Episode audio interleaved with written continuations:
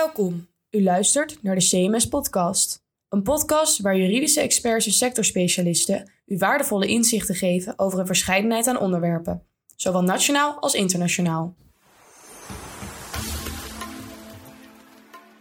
In deze podcast introduceren we onze nieuwe vierdelige podcastserie over Maas, Mobility as a Service. Onze gasten vandaag zijn Nico Anten en Herman Boersen. Met hen blikken we vooruit op deze serie die opgenomen is tijdens de Connect Maas bijeenkomst. Nico Anten is Executive Chairman bij Connect, een onafhankelijk netwerk voor slimme, duurzame en sociale mobiliteit. Herman Boersen is belastingadviseur en partner bij CMS en in die hoedanigheid actief in het mobility team van CMS. Deze is opgericht om cliënten in de mobility sector met specifieke kennis van dienst te zijn. Herman en Nico, welkom in deze podcast. Herman, wat was voor jullie de aanleiding om de Maas Connect bijeenkomst te organiseren? Zoals ik ook al uh, op het event heb verteld, uh, zijn wij binnen ons kantoor, uh, CMS, heel nadrukkelijk bezig om ons wat meer te profileren binnen de mobility-industrie. Wij hebben mobility geïdentificeerd als een hele interessante sectorgroep. En nou ja, wij vinden onszelf een modern advocatenkantoor en wij proberen ons meer en meer te profileren op sectorgroepen, waar, waar we dan vanuit onze expertise uh, onze kennis willen laten zien. Nou, we hebben gekeken naar een, uh, naar een goede partner in de markt met een goede naam uh, en een goede footprint die, die ons zeg maar, zou kunnen helpen om meer kennis en meer contacten op te doen. Nou, daar, ik denk dat wij nu ongeveer anderhalf jaar of twee jaar geleden lid zijn geworden van Connect. En dat is ons heel erg goed bevallen. En ik heb met, met Nico, hebben, wij destijds de afspraak gemaakt van goh, laten we eens kijken of een keer een event kunnen organiseren bij ons op kantoor. Uh, waarbij wij ons wat meer kunnen presenteren, ook aan de overige leden. Maar heel nadrukkelijk een connect-event. Uh, maar uh, wij, dat wij als host wilden optreden. Nou, wij hebben daarvoor wat ideeën aangegeven. En daar is het, het Maas-event uitgerold. Dus ja, dat is een beetje hoe ik het zie van hoe het, hoe het tot zover is gekomen. Nou, en ik ben, als ik dan meteen verder ga, hoe ik erop terugkijk ben ik heel erg tevreden. Ik, ik vond het een hele mooie opkomst. Ik vond het een hele mooie interactieve uh, discussie. Discussies die we hebben, die hebben gehoord. En, uh, en ook na afloop een, een leuke borrel waar veel mensen bleven. Ik, de praktijk leert ook nog wel eens dat na dergelijke sessies dat het dan verdomd snel leeg is. Maar dat vind ik altijd een goed teken als de mensen blijven hangen. Dus al met al kijk ik er met heel veel plezier op terug. En nou ja, wij, eh, wij, wij, wij zullen voorlopig eh, met veel plezier lid zijn van eh, Connect. Ja, nou als ik hier op terugkijk.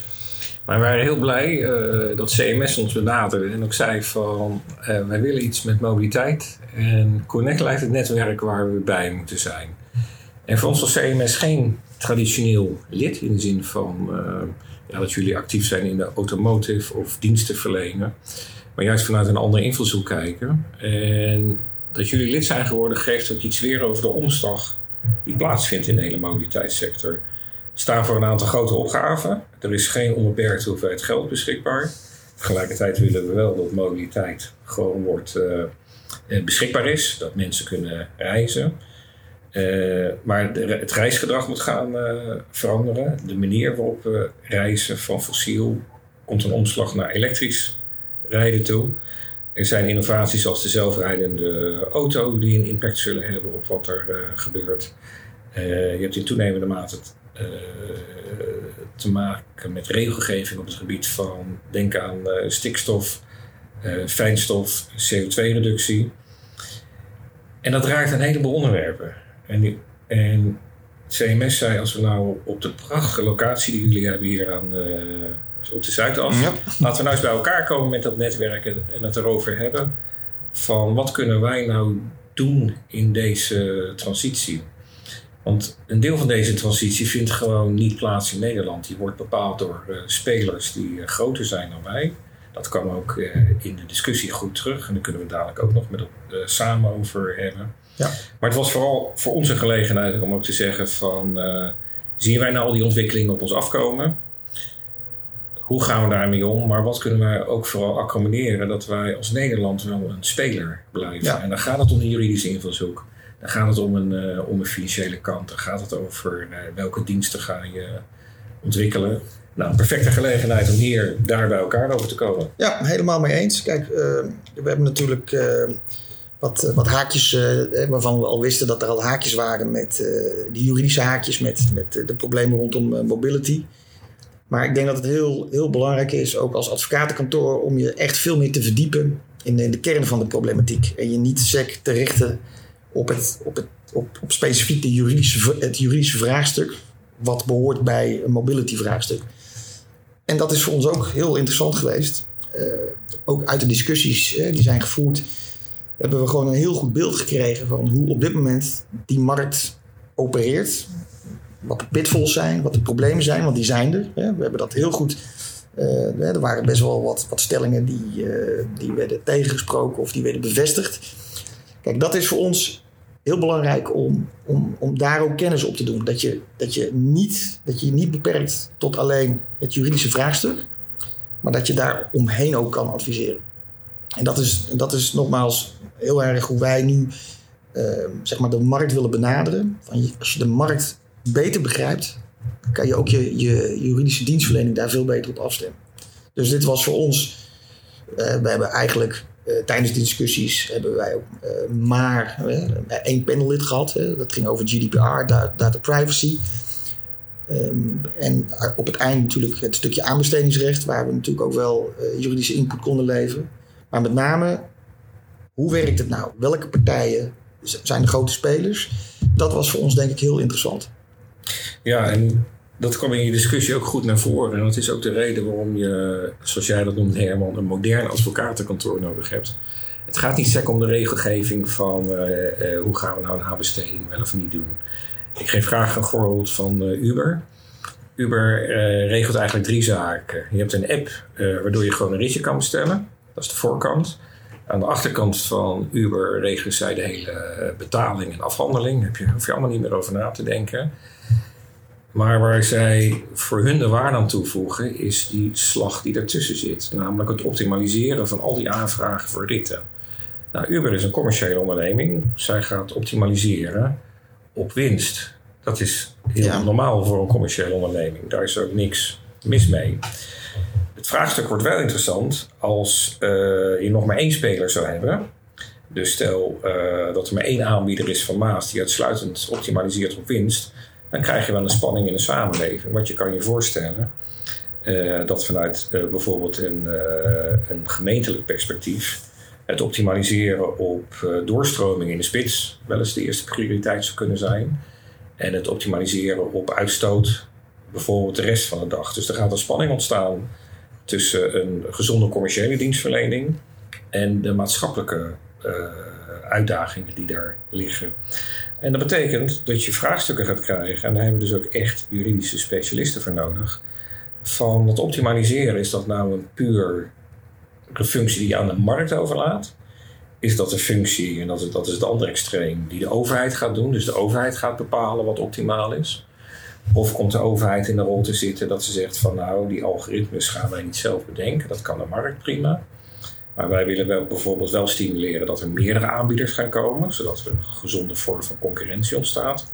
En we willen gaan, uh, uh, uh, en misschien krijgen wij wel een toezichthoudende rol op die algoritmes, dat wij daar wel of geen ja op moeten zeggen. Wat, wat, wat, is volgens jou, wat zou volgens jou de rol van de overheid moeten zijn?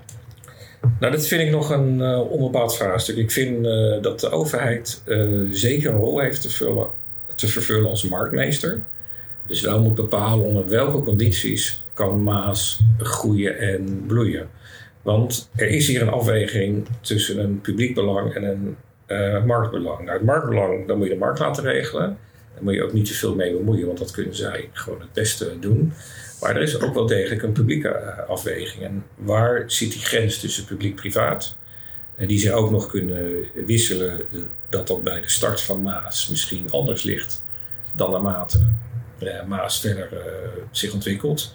En wat daarbij nog een complicerende factor is, is dat de overheid meerdere rollen vervult. Het is niet alleen de overheid die uh, bijvoorbeeld toekijkt op algoritmes als marktmeester. Maar de overheid is bijvoorbeeld ook een verlener van concessies voor openbaar vervoer, wat een deel van Maas invult. Ik maak als de parallel met de logistieke sector. Daar is het makkelijker. Dat is een volledig commerciële sector. Daar Ja. heeft de overheid alleen een bepaalde rol om te zorgen dat er geen marktmanipulatie of eh, eh, samenspanning kan ontstaan. Om Ja. te zorgen dat er geen onredelijke prijzen worden bepaald. Maar verder is het een hele eenduidige rol. Bij Maas kom je in meerdere rollen terecht. Dat, dat, is een governance vraagstuk. Zeker, want het is, het is natuurlijk ook een maatschappelijk vraagstuk. Hè? De, de, de vervoersbewegingen die, die zullen we denk ik wat beter onder controle moeten krijgen. Eh, gelet ook al eh, met, eh, nou, met het hele verhaal van stikstof. En het, het moet ook wat meer sustainable zijn. Eh, naar mijn mening, ik, ik proef wel een beetje in de markt dat, dat, dat er nog wel heel veel over ehm, gepraat wordt. Iedereen vindt eigenlijk dat hij of zij sustainable eh, moet reizen. Of in ieder geval rekening moet houden eh, met, met het milieu. Maar dat, dat, dat, dat er eigenlijk nog wel wat, wat, wat stimulans kan plaatsvinden vanuit de overheid. Ik, eh, hoe dat zou moeten plaatsvinden, daar heb ik ook niet 1, 2, 3 het antwoord op. Maar eh, in, de in de fiscaliteit zou je daar wellicht ja, wat, wat, wat maatregelen kunnen nemen om het, om het gewoon eh, te stimuleren. Kijk, we zien, eh, we groeien, zeker in de Randstad, dat, dat slipt helemaal dicht. Ik denk dat we echt een, een, een, gro- een groot probleem hebben als we, als we dat hele mobility vraagstuk gewoon niet goed aanpakken. Ik denk dat daar, ik wil zeker niet eh, de, de overheid daar sturend in zijn of leidend, maar ze kunnen, ze kunnen wel maatregelen in het leven roepen om te stimuleren. Daar zie ik wel een rol voor de overheid, maar niet in de prijsstelling. Laat dat aan de markt over, zoveel mogelijk, denk ik. Ja, ik, waar ik benieuwd naar ben, eh, ook vanuit jullie eh, expertise als eh, CMS. Hè, we zijn ja, Europa's leading kantoor. of Ja, we zijn het grootste, we zijn het grootste in Europa, zeker. Ehm, eh, als je gedrag van mensen wil sturen, dat, kan dan, dat gaat voor een deel met regels, maar niet alles laat zich via regels stimuleren. Ik ben ook benieuwd hoe jij er tegenaan kijkt van eh, gaat je verantwoordelijkheid dus en je visie als CMS, is die ook groter dan puur alleen die juridische benadering? En, om, om daarbij, en wat bedoel ik daarmee? Ehm, wat Maas zou eh, kunnen laten vliegen, is als wij toch wat meer afstand gaan nemen van onze auto als onze eigen Ford. Of zoals iemand een keer zei, dit is ongeveer nog de laatste man cave die er, eh, die er bestaat. Nou, als we daar nou een beetje van los weten te komen, eh, dus het ontkoppelen van het bezit en het gebruik van vervoersmiddelen, Ja, dan zou je bestaande eh, auto's veel efficiënter kunnen gebruiken voor een veel groter deel van de tijd. En zou je eigenlijk met minder voertuigen op de weg meer vervoersbewegingen aan kunnen. Dat betekent dus eh, betere doorstroming en lagere kosten. Hoe gaan wij dat gedrag veranderen? Met regels, maar we hebben meer nodig. ja. Ik, dus de, de vraag is hoe wij als kantoor daartegen aankijken in ons beleid binnen kantoor. Nou, wij hebben, eh, we zijn twee jaar, tweeënhalf jaar geleden zijn wij verhuisd naar de Zuidas. Eh, en, eh, omdat wij natuurlijk ook graag willen uitstralen dat we, hè, dat we, dat, dat we, dat we, dat we een Zuidas kantoor zijn. Maar wat natuurlijk ook heel belangrijk voor ons was, is dat we ook dicht bij het station zitten. Dat is niet een doorslaggevende, een doorslaggevend argument geweest, maar speelt zeker een rol. Kan natuurlijk ook zeggen dat we het liefst zo, zo weinig mogelijk mensen met de auto willen laten komen, omdat hier de parkeerkosten ook heel erg hoog zijn. Maar goed, dat is dan weer een ander verhaal. Nee, wij, wij, eh, ja, wij proberen dat wel te stimuleren. Eh, dus dat betekent dat je, ja, dat, dat, dat gaat dan in je, in je algemene reiskostenvergoeding. Eh, ik doe het zelf ook. Ik, eh, ik, niet dat ik daarmee bewust een goed voorbeeld probeer te geven. Maar ja, ik erken ook dat ik, dat ik een auto heb die eigenlijk merendeels leeg stilstaat dan dat ik hem gebruik. Dus ik, ik probeer zelf ook regelmatig met de trein eh, te reizen. Ik, eh, ik nou, gemiddeld misschien één tot twee keer in de week. Hooguit. Ehm, ja, de meeste mensen die, eh, die ons beleid kan op dat punt wellicht nog wel wat beter. Ik weet van andere kantoren dat ze, eh, dat ze daar wat strenger in zijn ten aanzien van parkeerplaatsen. Dat ze zeggen van die stellen we eigenlijk gewoon niet ter beschikking. Behalve als je echt in het achterland woont en het is eigenlijk onmogelijk om met het openbaar vervoer hier naartoe te komen. We zijn ermee bezig. Maar als ik heel eerlijk ben, zijn, zouden wij daar ook nog best wel eh, verdere stappen in kunnen nemen. Aan de andere kant beschrijf je daarmee niet de transitie waar we allemaal juist in zitten. Van, uh, we weten dat we een stap verder moeten gaan, maar het is ook wel moeilijk. Ja, om, nee, het, het, om je gedrag ook te veranderen. Je, je zou het kunnen vergelijken door uh, met de discussie rondom uh, min, minder vlees eten. Iedereen, als je het er met iemand over hebt, als je aan het uiteten bent, ja, ja, dat is eigenlijk een goed idee, dat moeten we doen. Maar als je dan echt mensen op de man af gaat vragen, eet je dan ook echt minder vlees? Ja, dan valt het in de praktijk eigenlijk nog wel een beetje tegen.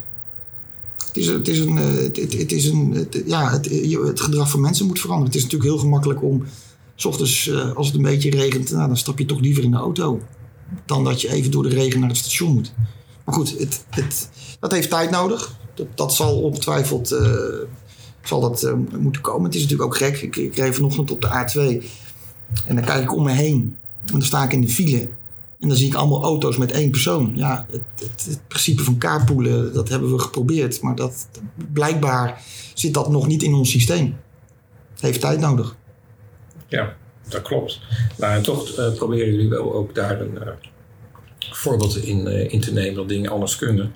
Niet alleen in het gedrag wat jullie zelf als kantoor doen, maar ook door een bijeenkomst te organiseren. Ja. Als we hebben gehad over, over Maas. Ja. En dat vond ik ook heel aardig om te laten zien hoe uh, je de verschillende invalshoeken zag. Die te maken hebben met Maas. Er zit een uh, juridische kant aan. Uh, en die kun je in, in privacy opsplitsen. Ja. Nou, er werd onder meer ook gezegd van laten we een onderscheid maken tussen reisgegevens en persoonsgegevens. Want soms hoef je helemaal niet zoveel van een persoon te weten. Als je dat echt kan garanderen dat dat het koppeld is van, van reisdata. Uh, biedt wetgeving uh, op dit moment genoeg ruimte om dat soort zaken al te kunnen regelen. Dat is ook een reiziger of een ja. gebruiker gewoon het vertrouwen heeft. Ze weten ook niet alles van me. Nee, nee. Maar ik, ik, ik denk ook, uh, en dat uh, mijn kantoorgenoot Simon Sanders, die, die, ja, die, heeft dat, die heeft dat denk ik heel duidelijk verteld, dat, dat, dat er volgens hem ook nog, ja, dat het wel lijkt alsof er toch nog wel wat misverstanden zijn over die GDPR. Dat we het misschien toch allemaal wat zwaarder lezen dan, dan dat het eigenlijk bedoeld is.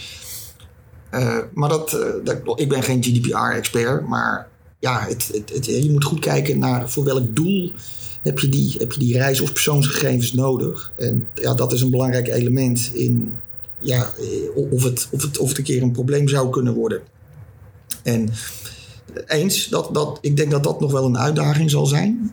Um, uh, ik, ik, ik, vertelde ook in, uh, in, uh, in tijdens de wrap-up sessie van ja, in, op dat punt moeten we de, mogen we ook best wel een beetje kritisch zijn naar de overheid. Want ik, ik, weet ook dat de overheid ook nog wel eens geprobeerd heeft om, om persoonsgegevens op te vragen. In verband met controle over het gebruik van leaseauto's. Met andere woorden, als parkeergegevens worden opgevraagd. En je claimt dat je de leaseauto niet gebruikt voor privé maar je parkeert op zondag, op een zomerse dag in Bloemendaal aan zee. Parkeer jij daar je auto, dan dat is eigenlijk wel een indicatie dat je misschien toch wel die leaseauto privé gebruikt. Nou, dus ook kritisch naar de overheid op dat punt vind ik ook wel op zijn plaats. Uh, maar het zal ons ook een beetje bescherming moeten bieden.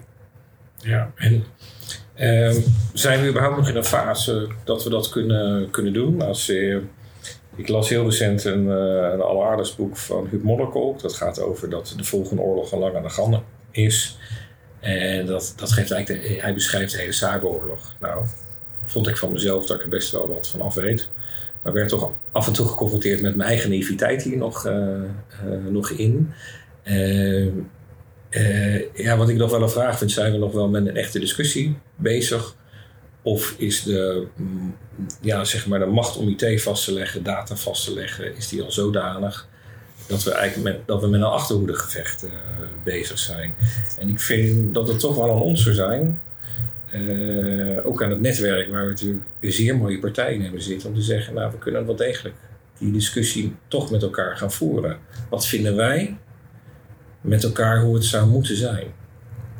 Ben je het daarmee eens? Ja, ik denk, ik, ik, ik denk het zeker. ik, uh, ik, moet, ik zeg er wel meteen eerlijk bij, ik ben niet de, de IT-expert eh, binnen, binnen ons kantoor. Dus dan zou ik ook niet. Nee, nee, nee, nee. nee. dus dan, uh, dit is typisch een onderdeel voor mijn kantoorgenoot Simon Sanders om, om dat op te pakken.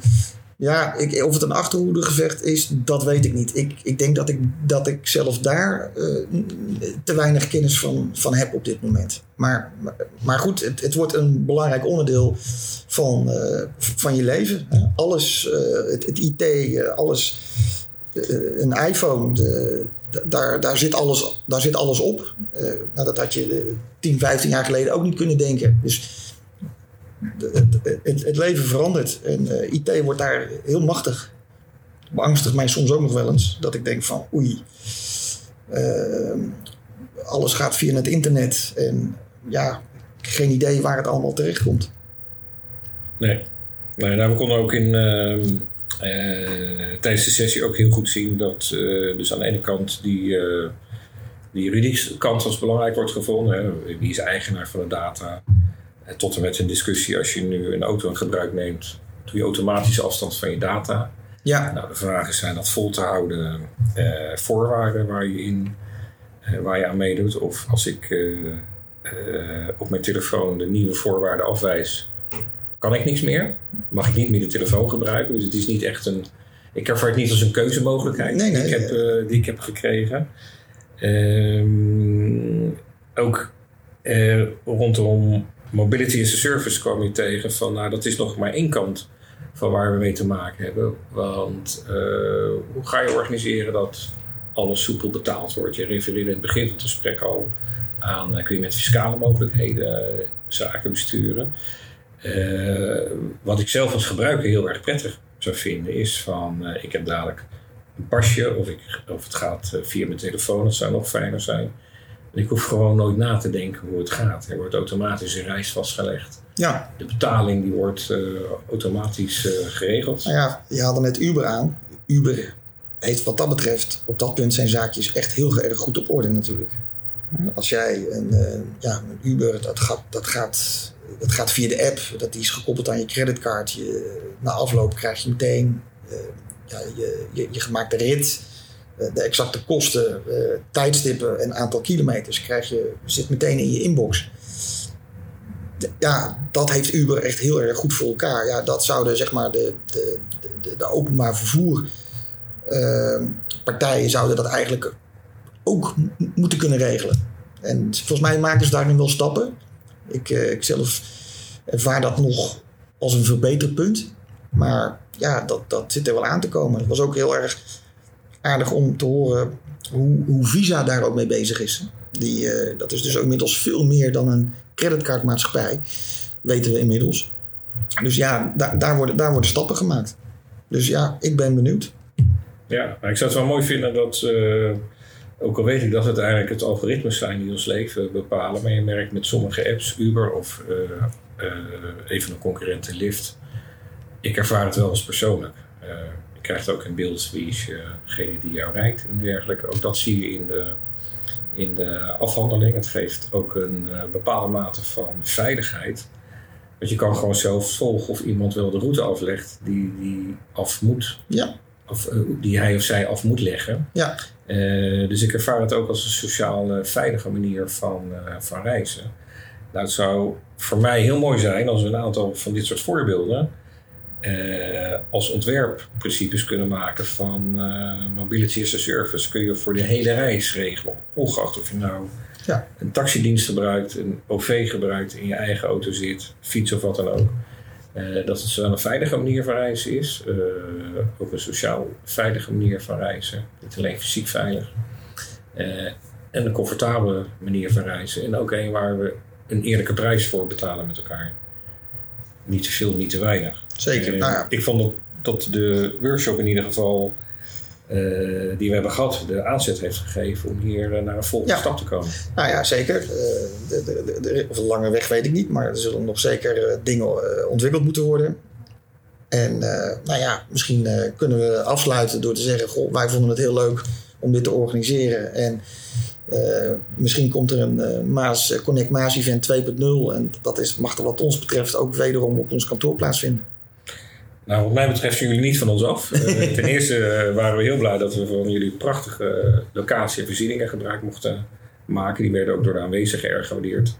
Maar we hebben ook afgesloten door, een, door te zeggen we willen naar een nieuwe versie van het Masifest komen. We hebben er al één gemaakt. We hebben een aantal vragen hier beantwoord met elkaar. Die in de andere aflevering van de podcast aan de orde zullen komen. En het vervolg daarop willen wij via Masifest onder aandacht gaan brengen. Van alle partijen die zich bezighouden met uh, Maas in Nederland. Nico, was jij achteraf tevreden over het, uh, de opzet en het programma van het Maas Mobility as a Service event? Nou, ik kijk met heel uh, veel plezier terug op dit uh, Maas-event samen met uh, CMS. En waarom? Maas raakt heel veel onderwerpen in de, waar we iets mee moeten doen. En wij hebben vooral een samenwerking tussen CMS en Connect gekeken. Wat zijn die onderwerpen die nu al relevant zijn, waar we nu stappen in hebben gemaakt. En die hebben we in drieën gesplitst. alles wat te maken heeft met aanbesteding concessies. Uh, wat te maken heeft met privacy in de GDPR-wetgeving en ook uh, de nieuwe vormen van financiering en betaalmogelijkheden. En voor de luisteraar hebben we dat ook in een aantal afzonderlijke pod podcasts opgeknipt, die binnenkort ook beschikbaar zullen zijn om uh, naar te luisteren en die de weerslag geven van de discussie in die onderwerpen. Ja, nou, ik vond het ook echt goed gekozen onderwerpen. Uiteraard hadden we nog meer onderwerpen kunnen verzinnen waar misschien nog wat meer een juridische invalshoek uh, te, te, vinden was. Uh, productaansprakelijkheden en dat soort dingen. Maar uh, dat kan wellicht een volgende keer aan bod komen. Laten we afspreken dat we niet klaar zijn. Nee, en samen niet. met elkaar een volgende bijeenkomst gaan organiseren over. Dat gaan we doen, Nico. Wilt u op de hoogte blijven van mobiliteitsonderwerpen vanuit een juridisch perspectief? Abonneer u dan op onze Mobility mailings. Een link naar ons inschrijfformulier vindt u in de omschrijving van deze podcast. Bedankt voor het luisteren en tot de volgende CMS podcast.